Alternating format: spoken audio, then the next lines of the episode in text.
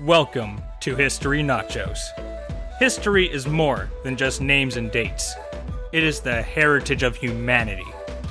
Here, we are all about the greatest real stories. So take a scoop and jump on in.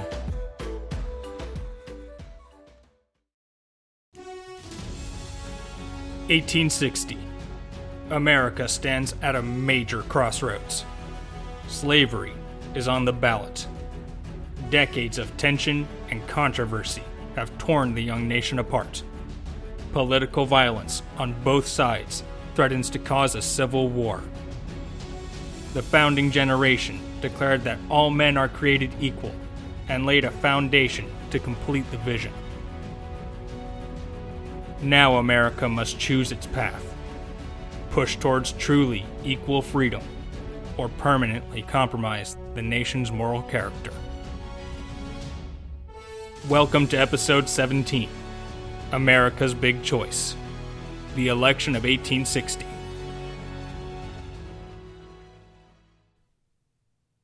Democracy cannot succeed unless those who express their choice are prepared to choose wisely. Franklin D. Roosevelt. Every American presidential election has major consequences. With each one, the people of the United States choose a path. That is why being an informed voter is so important.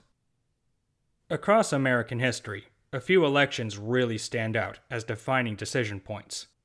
Roosevelt first ran in 1932, which was one of those critical elections.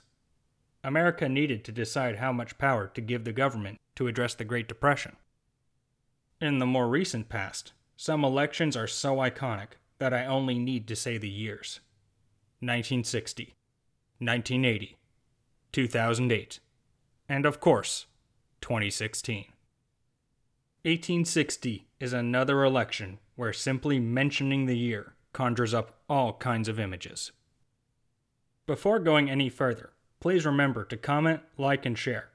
For those of you who really like the music, it is all credited in the description. Also, stick around at the end for bonus content. Like any presidential election, 1860 was not just about things that happened in 1860. The controversy over slavery had existed since the Founding Fathers were drafting the Declaration of Independence. In terms of a divisive issue everyone had strong opinions on, I would say the closest thing today is the abortion debate. America had basically agreed to disagree in 1820 with the Missouri Compromise. It drew a geographic line making slavery legal in the South and illegal in the North. As the United States began expanding westward, everyone started arguing about allowing slavery in the new territories. Then in 1854, something happened that irreversibly set events into motion the Kansas Nebraska Act. Modern day Kansas and Nebraska were areas not yet officially incorporated into the United States. Making them territories and allowing settlement was in the works, but it all got held up by the issue of legalizing slavery. Enter Stephen A. Douglas, a Democrat senator from Illinois. Remember that name, he will be a big player in this story. Douglas advocated allowing the new territories to vote on whether to allow slavery within their borders. The major problem was that Kansas and Nebraska were north of the no slavery line. The Missouri Compromise would have to be repealed, which would get rid of the dividing line and make the entire American West up for grabs. The two main political parties back then were the Democrats and the Whigs. Democrats were generally pro slavery, and the Whigs were split. Northern Whigs often strongly opposed slavery, and they vehemently resisted the Douglas proposal at every turn. The whole thing became a huge political controversy. Democrats formed a voting coalition with Southern Whigs to pass the Douglas proposal as the Kansas Nebraska Act. At that time, the president was a pro slavery Northern Democrat named Franklin Pierce. Pierce signed the Kansas Nebraska Act into law with the idea of creating another compromise that would calm things down again. Ever since the Missouri Compromise first passed, periodic adjustments were made to keep the peace. the Kansas Nebraska Act seemed like just another tweak to keep the divided nation together. Instead, Kansas and Nebraska flew into chaos. In order to influence the vote, supporters from both sides flooded into the area. Pretty soon, the factions began fighting with each other. And I am not just talking about shouting matches and protesting. Murders, looting, and shooting became commonplace. It turned into a gigantic gang war that became known as Bleeding Kansas. The conflict lasted for years, with no end in sight, and dominated the rest of Pierce's term. Pierce became so politically radioactive that his own party did not even let Pierce run for a second term. Tensions grew incredibly high going into the 1856 election. A pro slavery congressman even walked into the Senate floor with a hickory cane and beat an abolitionist senator within an inch of his life. The whole Kansas Nebraska Act and Bleeding Kansas debacle destroyed the Whig Party. Pro slavery Whigs joined with the Democrats, and abolitionist Whigs started a new party the Republicans. The Republicans made great gains rather quickly, but in 1856 they were not yet powerful enough to win the presidency. The Democrats ended up victorious in the 1856 election with James Buchanan. He ran as a moderate and had been serving abroad during all the Kansas Nebraska controversies. It was similar to how America elected Jimmy Carter after Watergate since he was so far removed from the whole thing. Just two days after Buchanan's inauguration, the Supreme Court passed the Dred Scott decision. It denied all rights to former slaves who had escaped to the North. The court flagrantly ignored the law. Even today, the Dred Scott decision is still considered the worst Supreme Court ruling in U.S. history. The North exploded in outrage. Many states simply refused to enforce the ruling. Then Buchanan doubled down and tried to admit Kansas to the Union as a slave state to settle the matter. Thankfully, he was blocked. The Republican Party saw a huge upsurge in popularity in the midterm elections, they became the largest plurality in the House of Representatives. However, Democrats still had the presidency and the Senate. Both of those can block the House from doing anything, which is precisely what happened for the second half of Buchanan's term. Republicans still tried to pass a bunch of anti slavery laws in order to force Democrats to publicly vote against them. Which brings us to 1860 everything was coming to a head. It became clear that the 1860 election would determine America's future as a nation. The Dred Scott decision meant nowhere was safe, even the North. If Democrats won the presidency and majorities in Congress, they could pass all kinds of pro slavery laws at the federal level. Once that happened, it would be nearly impossible to reverse. Or would the radical upstart Republicans get enough power to stop the advance of slavery? For them, it was an uphill battle. The Republican Party had popular support, but were opposing seriously powerful special interest groups. Republicans had also never held a majority in Congress or won the presidency. Remember, people at the time did not know how things would turn out. They had to live with the uncertainty. As the tension built, the nation became more and more divided. The Democrats largely agreed on being pro slavery, but became split on how to go about it. Northern Democrats mainly wanted to keep the Union together and find another compromise allowing slavery. Business as usual. Southern Democrats were tired of all the hassle and wanted to leave the Union altogether. This difference of opinion led to serious drama at the Democrat National Convention. After a big dispute over the Democrat Party's official stance on slavery, a bunch of Southern delegates withdrew. It meant the Democrats could not officially nominate their candidate. By the way, the Democrat candidate was none other than Stephen A. Douglas. Yeah, the Kansas Nebraska Act guy. The Democrats had to take a mulligan and call a second convention. Lots of Southern Democrats boycotted the second convention, but the party nominated Douglas anyway. The Southern Democrats were so angry about it that they refused to recognize Douglas as the nominee. Instead, the Southerners declared their own nominee, John C. Breckinridge, the sitting vice president. Both Douglas and Breckinridge claimed to be the official Democrat candidate. As if presidential elections were not complicated enough already. The Republican National Convention also had a bunch of drama. It was contested between two candidates, William H. Seward and Abraham Lincoln. Seward was an accomplished career politician and one of the big leaders in the Republican Party. Everyone thought he would get the Republican nomination. Lincoln did not have much experience in public office, but he was a nationally known thought leader in the Republican cause. Just two years earlier, he had run against Stephen A. Douglas for the Senate. Their debates from that campaign became legendary and embodied the national debate about slavery. Douglas won the election, but Lincoln's arguments had stirred the nation.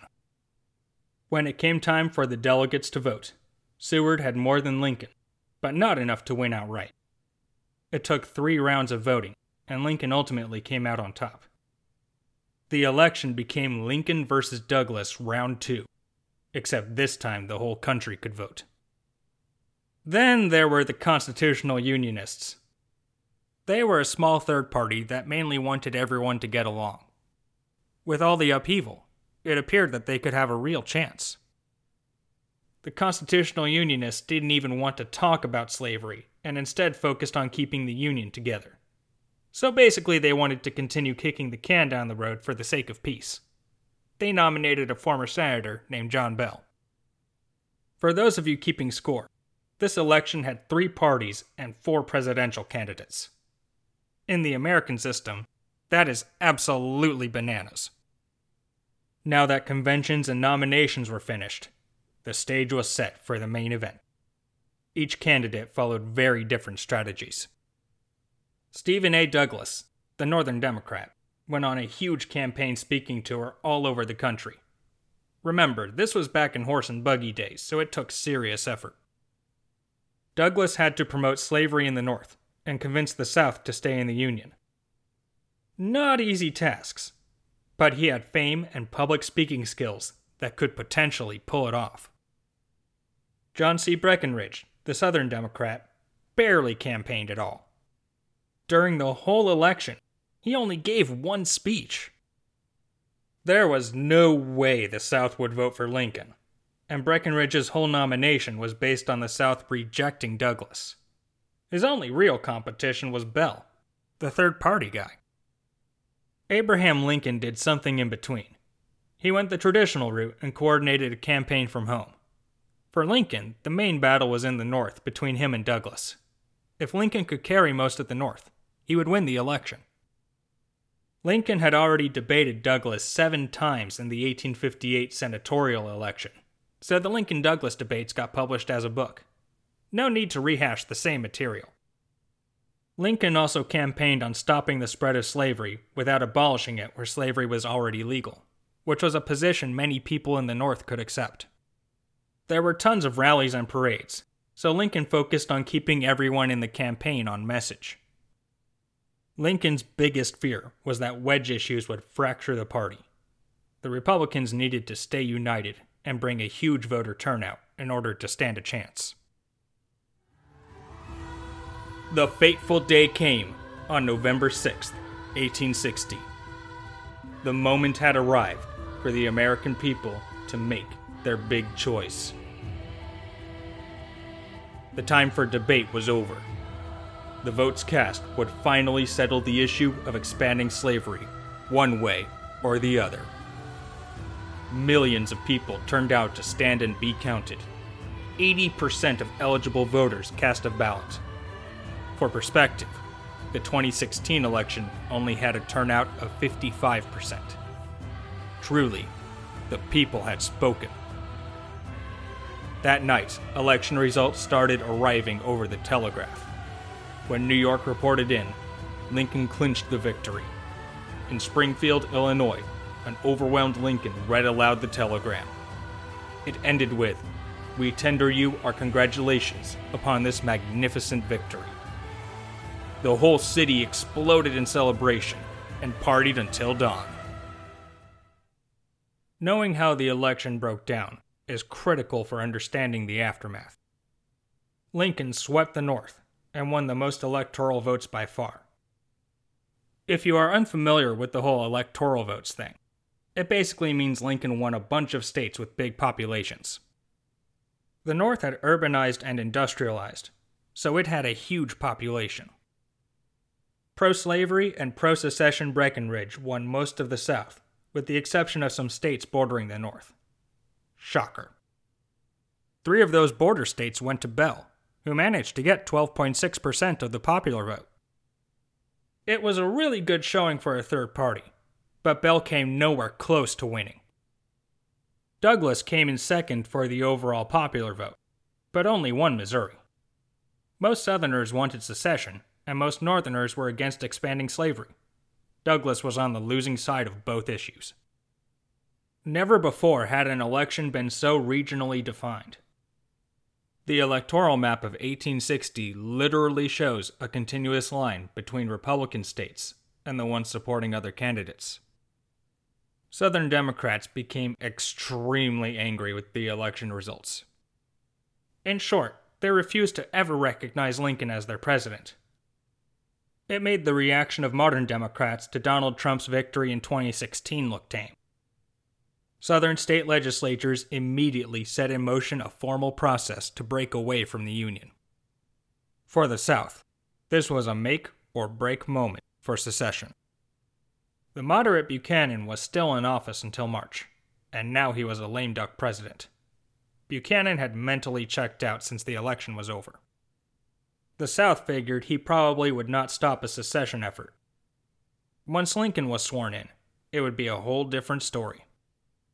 Lincoln had already made it abundantly clear that secession would not be tolerated during his administration. In late December, South Carolina seceded from the Union. Imagine an entire state refusing to recognize government authority, like the Capitol Hill Autonomous Zone during the riots in Seattle, Washington. As expected, Buchanan let them get away with it. South Carolina seized all federal assets except one Fort Sumter, an island fortress in Charleston Harbor. The garrison there was now suddenly surrounded. In January, Buchanan sent a ship down to deliver supplies and reinforcements. However, South Carolina had brought a ton of cannons to the harbor, and they shot at the ship until it turned around and ran. At this point, Buchanan basically said, Screw it. I am almost out of here anyway. Let Lincoln deal with this. By February, the rest of the Deep South had joined South Carolina to form the Confederate States of America.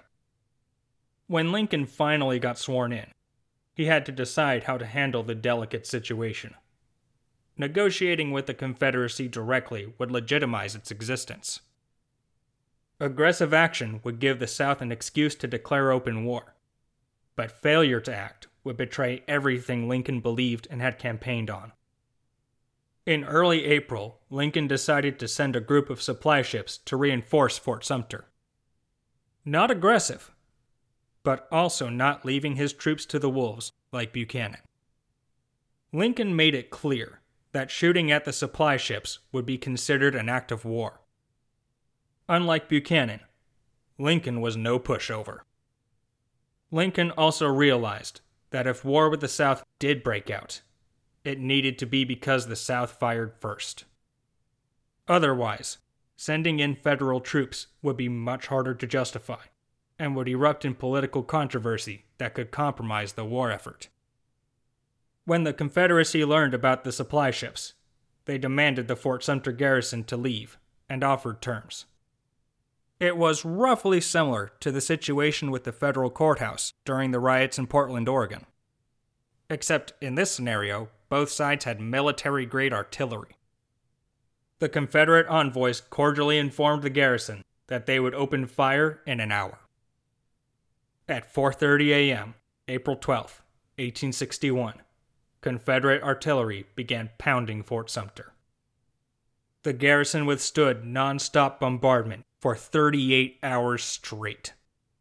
They finally raised a white surrender flag after running out of ammunition for the cannons. The Confederates ceased fire and sent a delegation to the island. In recognition of the Federal soldiers' bravery, the Confederates allowed them to salute and ceremonially retire the flag before being granted safe passage to the ships Lincoln had sent. No turning back now. The North and South were in a full blown war, and the South had fired the first shot. America would never be the same again. The attack on Fort Sumter began the Civil War. Both sides formed armies. For over four years, Americans killed each other by the thousands in the fight over slavery. To this day, it is the deadliest war America has ever fought. The issue of slavery had been brewing since America's founding. During the 1850s and 1860s, it boiled over. Those times became the ultimate test of character. Long before the war started, normal people took a personal stand by showing up to vote on Election Day. In 1860, America chose to finally live up to its most sacred founding ideal that all men are created equal.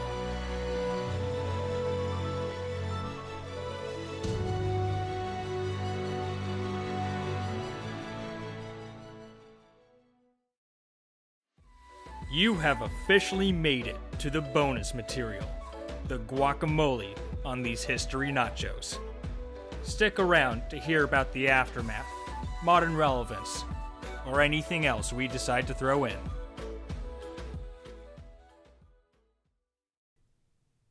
The North ultimately won the Civil War. As the fighting started wrapping up, three constitutional amendments were enacted to permanently settle the issue of slavery. The 13th Amendment fully abolished slavery everywhere in the United States. The movie Lincoln is all about the struggle to make that happen. Daniel Day Lewis went way above and beyond to accurately portray President Lincoln, which earned him the Oscar for Best Actor. The 14th Amendment guaranteed equal protection under the law. It remains the constitutional basis for modern anti discrimination statutes. The civil rights movement, led by Dr. Martin Luther King Jr. in the 1950s and 60s, was mainly about enforcing rights guaranteed by the 14th Amendment. The 15th Amendment made it illegal for states to refuse people the right to vote based on race or former status as a slave. Southern states still created Jim Crow voting requirements as a workaround, but they could no longer openly ban black people from voting. The Jim Crow laws were later overturned, and today citizens of all races vote in the South. Even after the Civil War effectively ended, some Southern extremists still refused to accept Lincoln as their president.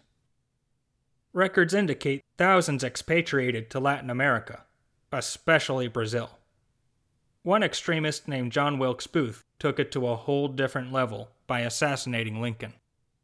However, some of the extremists remained stateside and created an organized terror network the Ku Klux Klan, or KKK. They still exercised considerable influence well into the 20th century. Even as late as 2010, a former Klan leader named Robert Byrd was one of the most powerful and long serving Democrat senators.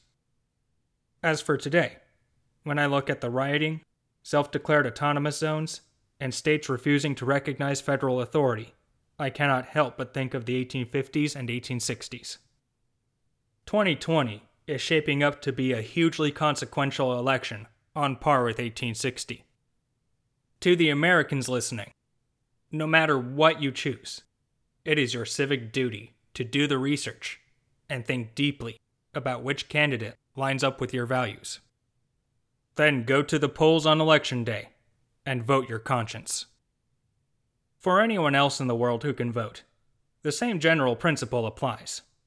This whole freedom and democracy deal only works if the citizens are actively involved. If you want more details on the build up to the Civil War and the 1860 election, there are tons of resources available. That is a big perk of American history. Lots of stuff is written down, originally in English, and well preserved. The Smithsonian Institute put out some great articles that follow Election Day 1860 and the attack on Fort Sumter in high detail by using first hand accounts. The links will be posted as part of the extended bonus material on Parler. As always, we would love to hear your feedback. Our contact information and social media sites are in the description.